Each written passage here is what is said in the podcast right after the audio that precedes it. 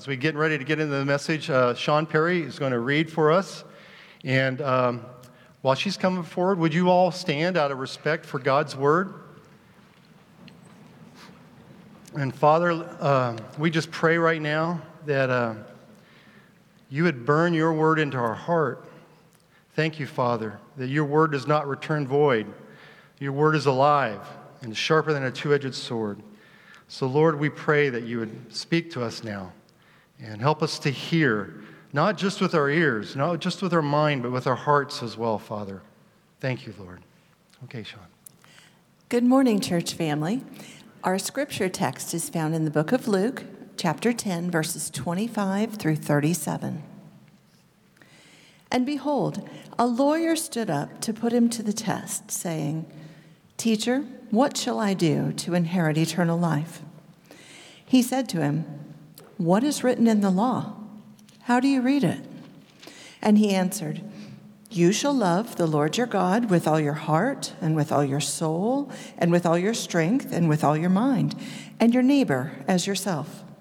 And he said to him, You have answered correctly. Do this, and you will live.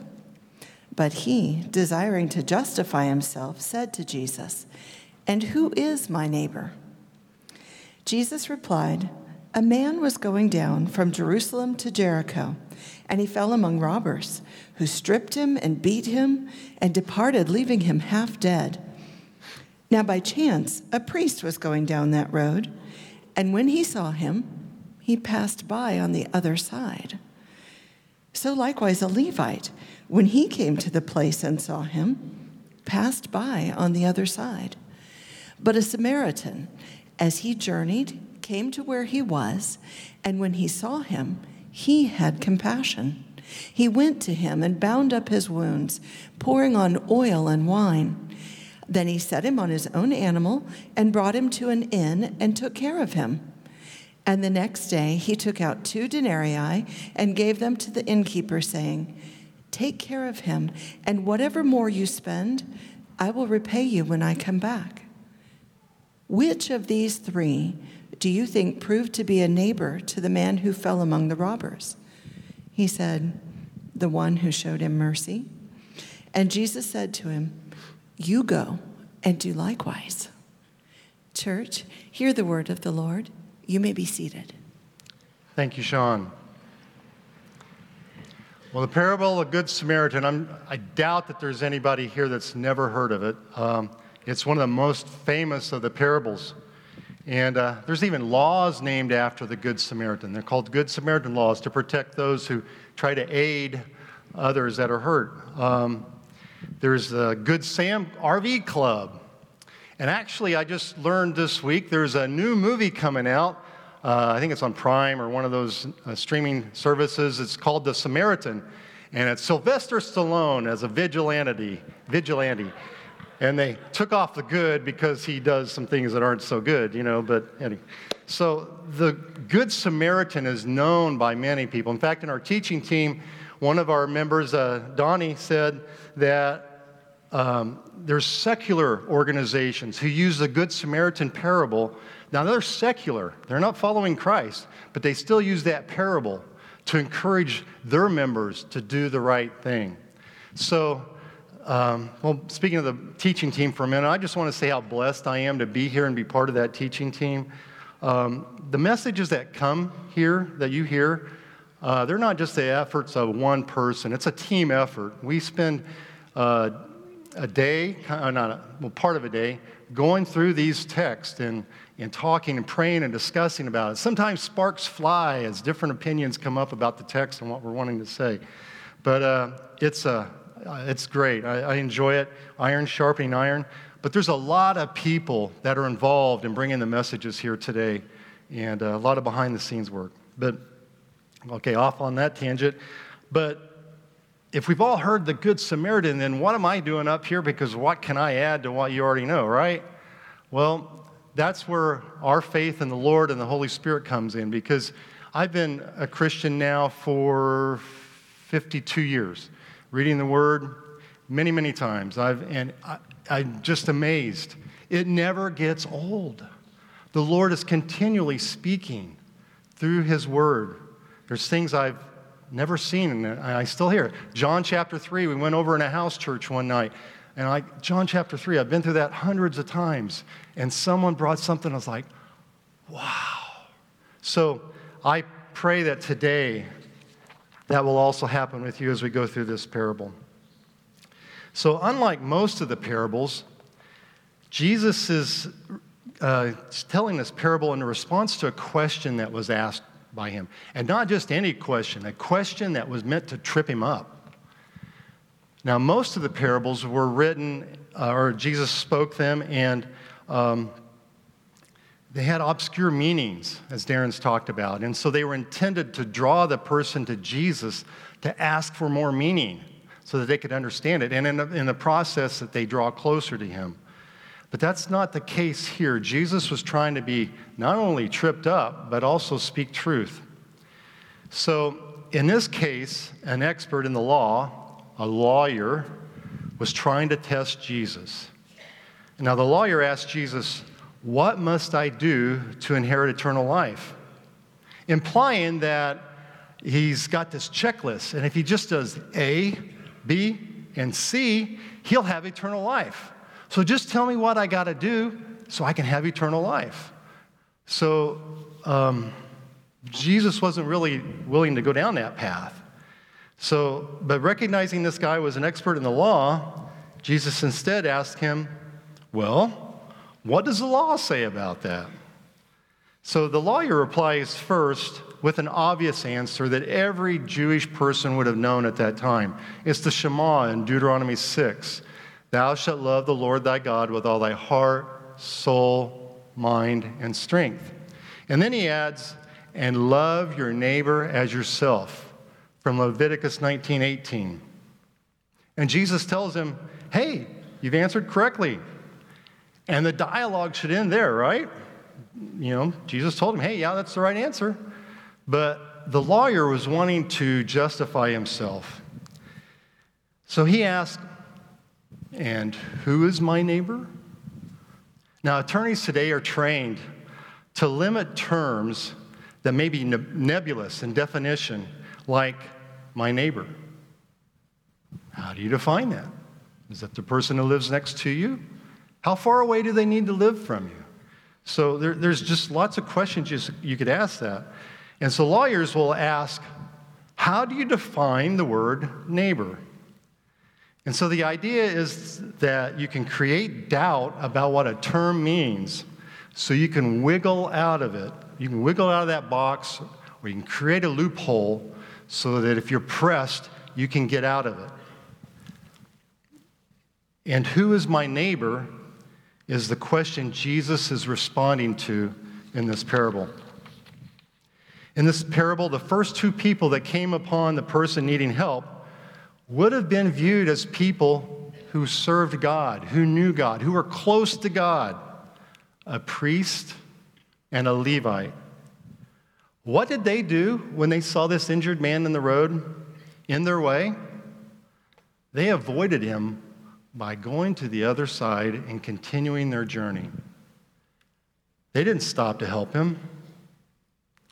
Wow, that's not very loving. But it's an important point we want to make here. The people with the reputation for being close to God did nothing to help. I didn't write that. This is what Jesus said in his parable. Now, if you could be a news reporter and go back in that day and interview these two, why did you choose to walk on the other side of the road and go on down the road?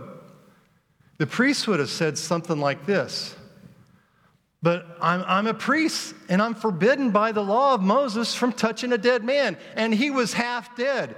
He, he could have died while I was touching him. And then I would have been unholy, and I would have broken the law of Moses. And God would not have been happy about that. So I had no choice. I had to do the right thing. And then the priest would have probably said, hey, what he said goes for me. And, and not only that, I've got so many things to do to help the people of God in the temple and, and in their community. And so if I'd have stopped and helped him, it would have ruined my schedule. And I'd have held up all these other people. So I couldn't do that. I've got to serve God and maintain my schedule. They didn't remember, though. The Lord sees past our excuses, He sees our hearts. 1 Samuel 16, 7 says it so well. For the Lord sees not as man sees. For man looks on the outward appearance, but the Lord, He looks on the heart. For if they had really loved the injured person, don't you think their actions would have been different? Couldn't they have done something to help? Like stay there and, hey, come over here, we need help. Couldn't they have done something to help rather than cross over and walk to the other side to pretend they didn't know? What if it had been their wife, their child, their friend? What if it had been the high priest? Wouldn't they have stopped to help? The Lord knew their hearts, what they really felt inside. The third person to come upon the injured man was a Samaritan. Now, the Jews viewed Samaritans as people ignorant of God. What did the Samaritan do when he saw the injured person? Well, we like to say he did this and did this, but I think the thing that Jesus points out is he felt compassion for him that came from the heart. Compassion is something that originates here in the heart. And you and I can't see what's in somebody else's heart. But, as Jesus said in another place, we also can't see the wind. But we can sure see the impact of the wind on a tree when it's a heavy wind and it's blowing. You can see the tree bend. And in the same way, you can see when somebody has compassion in their heart because it makes them take action. This compassion caused the Samaritan to take action. What actions? Actions that cost him. I want you to picture in your minds for a minute as I read these actions what would have really been involved, what he really did. When he bandaged, him, he touched him. It's pretty hard to bandage a wound without touching somebody. And there might have been blood, open tissue, cut skin. He used his oil and his wine, items that he probably intended to sell to make money to feed his family, or that he was going to use on that journey to continue that journey. He was going to use that for himself. He was going to, that was something that he needed, but he used it to cleanse his wounds. And he now walked. Maybe he had a limp. Maybe there was a reason he needed to ride, but he got off his donkey, putting the injured man on his donkey. He took care of him. Now, at that time, I doubt there was a Super 8. He could have bought another room. There was little inns with little space. And so he was probably in a little room, maybe in a room with other people, but it was probably small and cramped. They didn't have facilities like we have here. And he probably had to sleep next to that man, taking care of him, bearing with his moaning, with his snoring, with his crying. He probably had to empty that man's bedpan, or the equivalent of a bedpan 2,000 years ago. You can only use your imaginations on that. The Bible also says two days' wages. Two days' wages. Wow. And then, whatever more you spend taking care of him, I will repay you when I come back. And I got to think for a minute, and here's a tangent, but was he thanked? We don't know whether the guy was still unconscious, conscious, half dead, whatever. Um, but was he thanked? Probably not. So Jesus finishes telling the story and asks the lawyer, which of these three was a neighbor to the man who needed help? Now, note, this is not the same question the attorney or the lawyer had asked him. The lawyer had asked him, Who is my neighbor? It's from the lawyer's perspective, from his eyes, from his worldview. Who is my neighbor? But Jesus asked, Who was the neighbor to the man who needed help? It's asked from the perspective of the person who needed help. He will decide who is the neighbor. Jesus is making the lawyer change the point from which the lawyer determines who is a neighbor. He's challenging him to look how he treats others, not through his own eyes, but through the eyes of the other guy, through the eyes of his neighbor. Well, the answer to Jesus' question is obvious. And so the lawyer states the obvious answer the one who showed mercy. Now, Jesus could have said, Right answer, good for you. Instead, he says, You go and do likewise. It's not enough for the lawyer to know what to do. Jesus tells him to go, do that. So the lawyer was hoping to limit those who could be considered his neighbor, to kind of lower the bar on what it takes to get eternal life in his eyes. But Jesus ruins that attempt.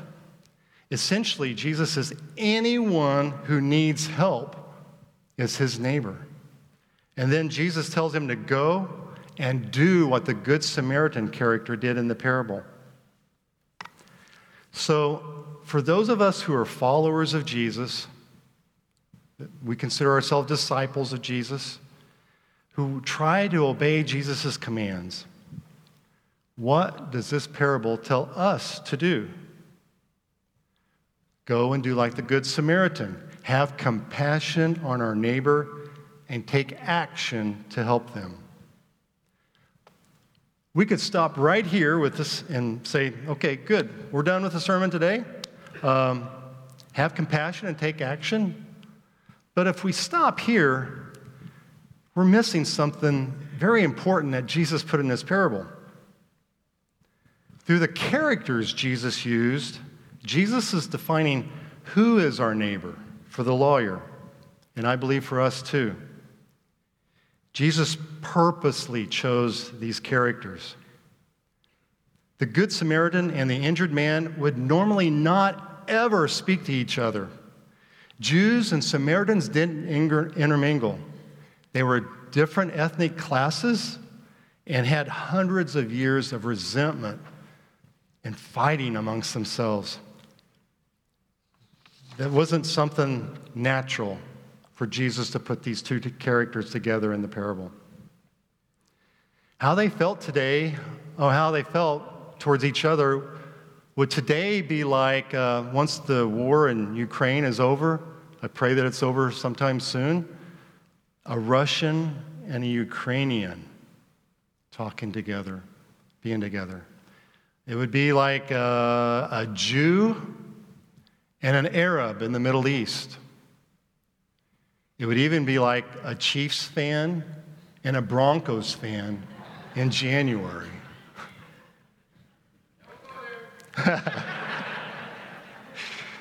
yeah, okay, I won't go any close, I don't go any further with that one. All right.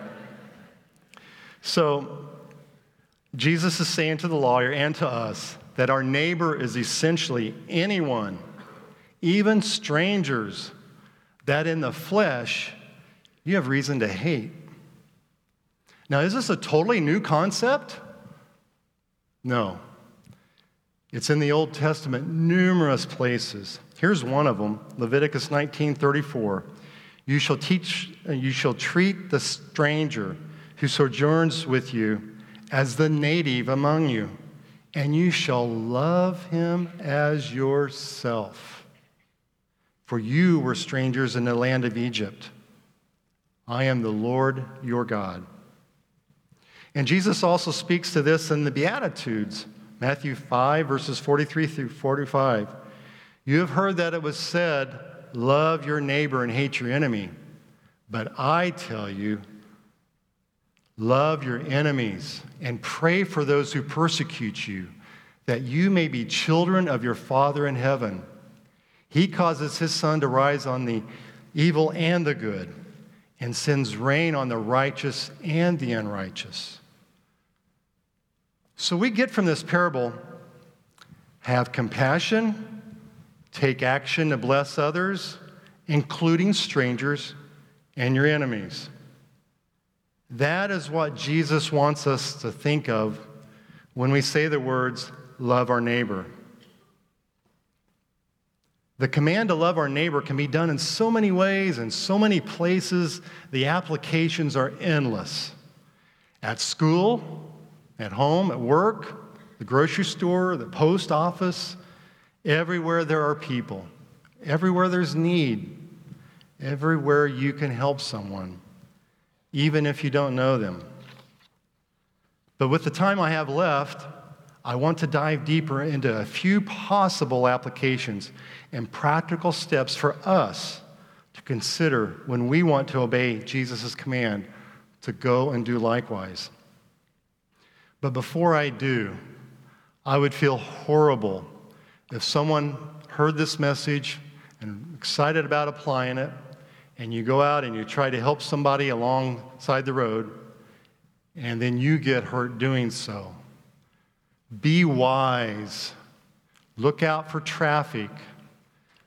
Be careful of putting yourself in a position where you can become vulnerable. There's, there's easy ways to help people stranded along the road. I've done this, but you know, you pull up, roll the window down about an inch so you can talk to the person, assess the situation. The door should be locked so that they can't get in. I mean, there could be people that are running from the law, or uh, there's even a chance that somebody could be looking for a victim. So be careful, be wise. And so I don't want to give you all these other tips that you can do today. You can find them on the website. Today's not the place of the message, but I do ask you to please be careful when helping people on the road. But I want to move on to an example in an environment that would be a much safer place. Have you ever considered that one of the places where you could obey Jesus and help someone in need is right here at 2900 North Rock Road? I know many of you work with His Helping Hands and Urban Prep and Union Rescue Mission and, and other charities around here and are doing so much to help others, and thank you for doing that. But bear with me for a few minutes as I share another application of this parable with you. New people come here to Central Christian all the time. Some of them may know the Lord already, but if they are new here, they probably don't know their way around the property. They probably don't know anyone else here. They could come in here and leave without one, spe- one person speaking to them. Think about it.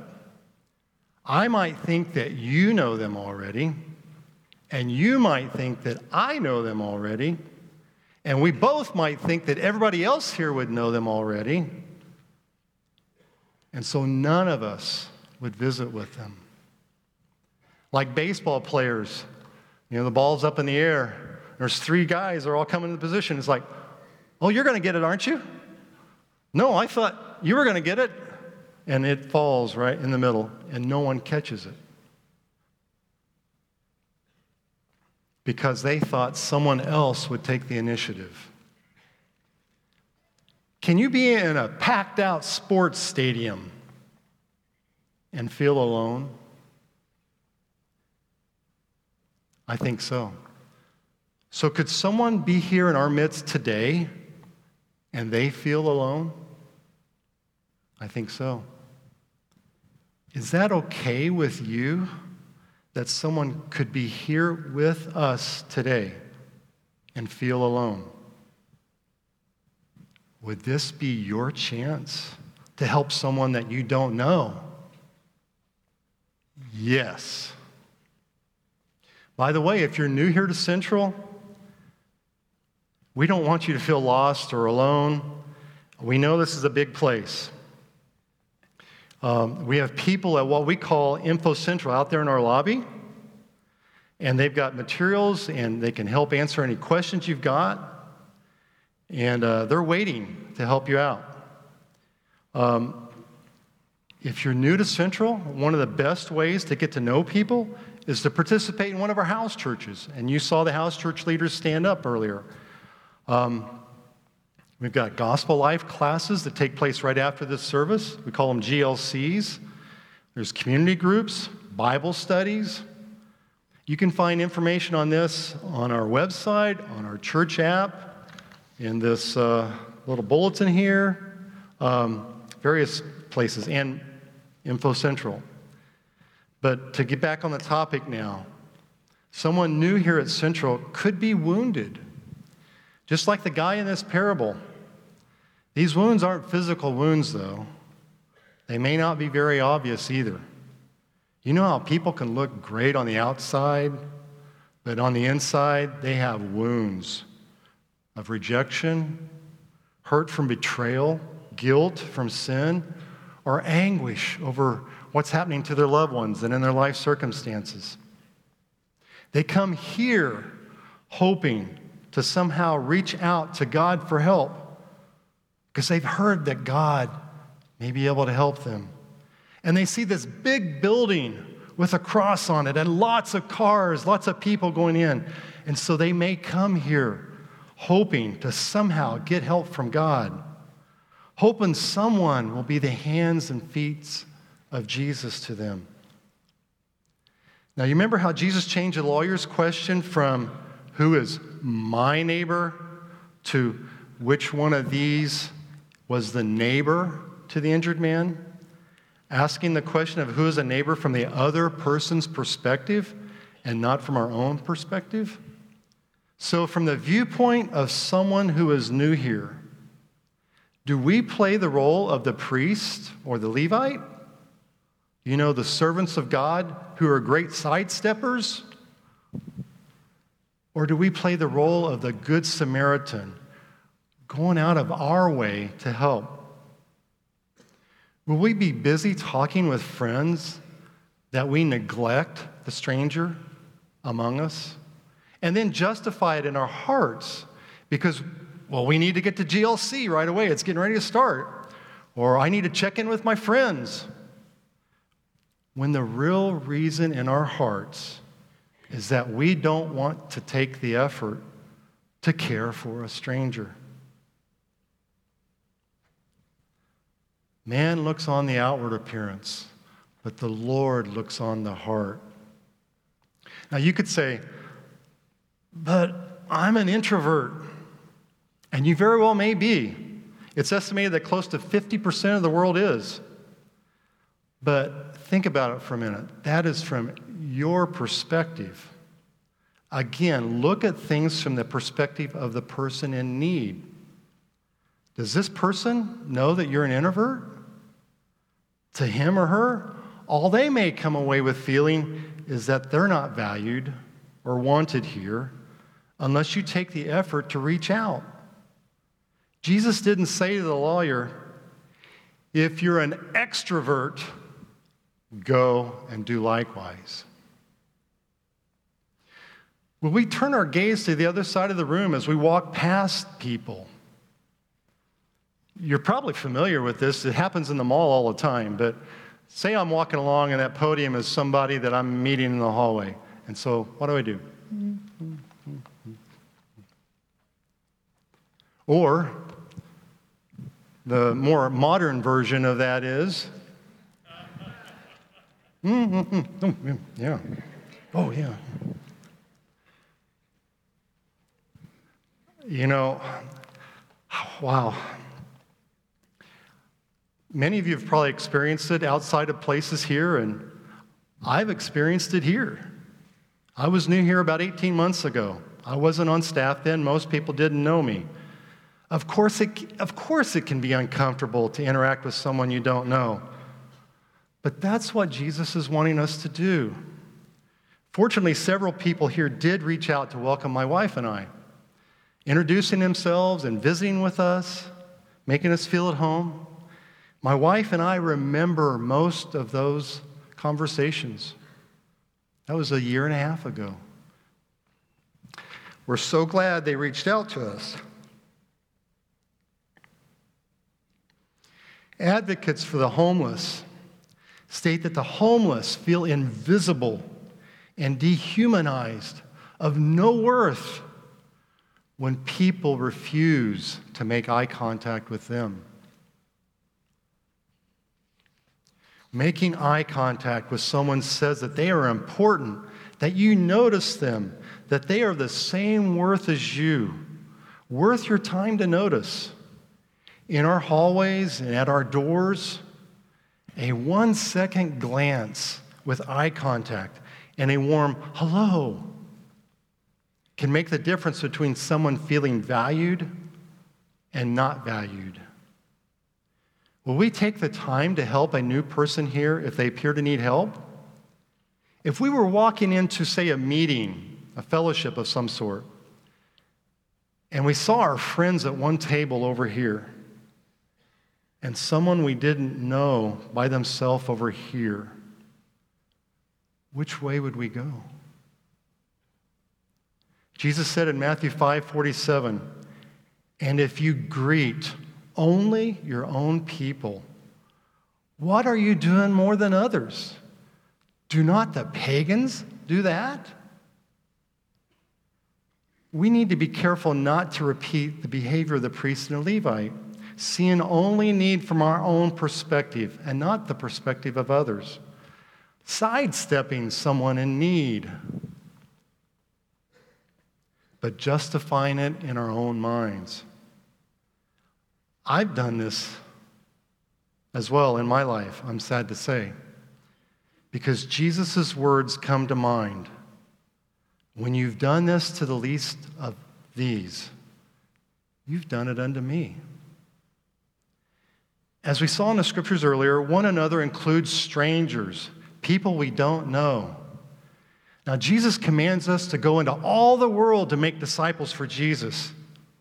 Can you imagine winning others to Christ without developing new relationships with other people? Does the Great Commission sound like us just maintaining our current friends and relationships? Or does that imply that we must make an effort to make new relationships on a regular basis? As Darren said in his recent Albanian update a, a few weeks ago, relationship trumps everything. Relationship trumps everything. How many new relationships have we started recently? What are we doing to make new relationships? Romans 15 7 states, Therefore, welcome one another as Christ has welcomed you for the glory of God. Well, let me ask you a question. Was Romans 15 7 written just for our greeters? Do you remember uh, back in July, there was a video of Dan Penniston and Chase Wilhite that was shown during a message?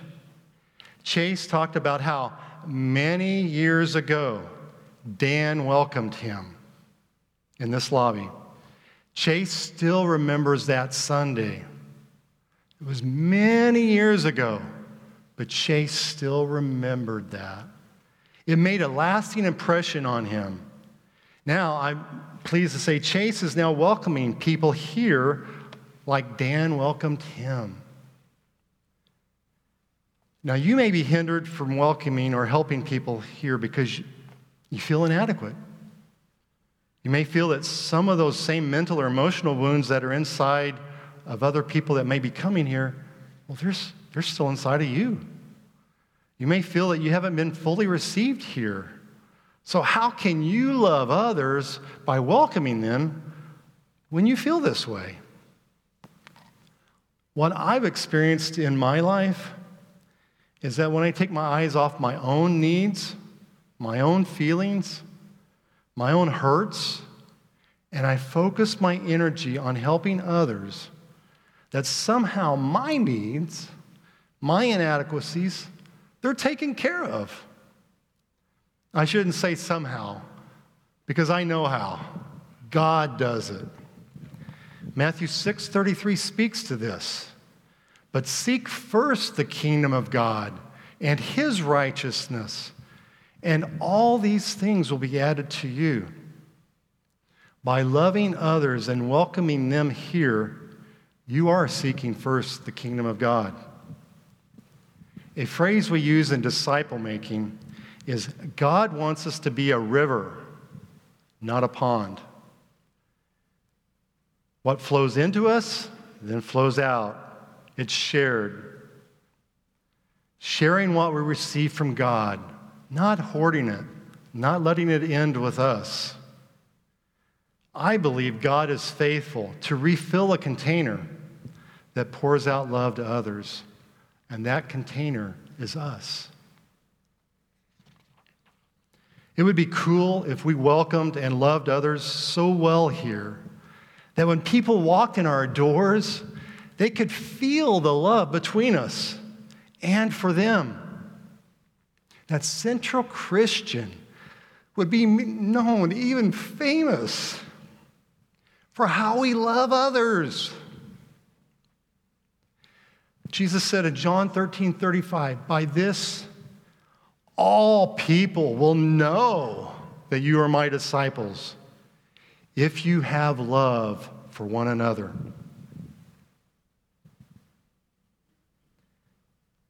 That we demonstrate our church's mission statement a family that loves God, knows God, loves people, and makes disciples of all nations.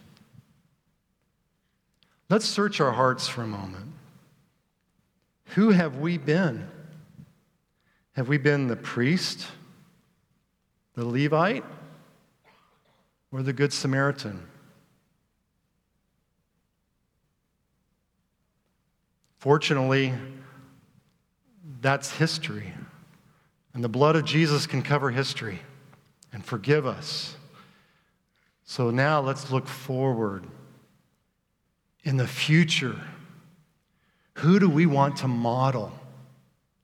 The priest, the Levite, or the Good Samaritan? The priest, the Levite, or the Good Samaritan? Let's pray. Holy Spirit,